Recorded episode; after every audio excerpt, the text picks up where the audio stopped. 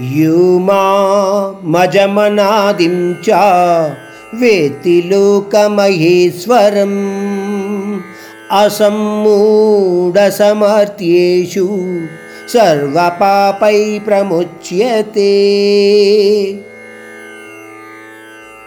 నన్ను ఎవడైతే అగోచరుడు అనంతుడు సర్వవ్యాప్తిగా గుర్తిస్తాడు వాడిని నేను సర్వజ్ఞానిగా గుర్తిస్తాను అర్జున.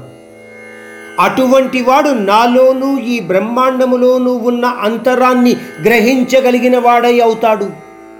అటువంటి వాడు అర్జున సమస్త కర్మబంధాల నుంచి విముక్తి పొంది నా సన్నిధిని చేరుకోగలుగుతాడు అని పరమాత్ముడు అర్జునుడికి తెలియచేస్తున్నాడు ఈ శ్లోకం ద్వారా.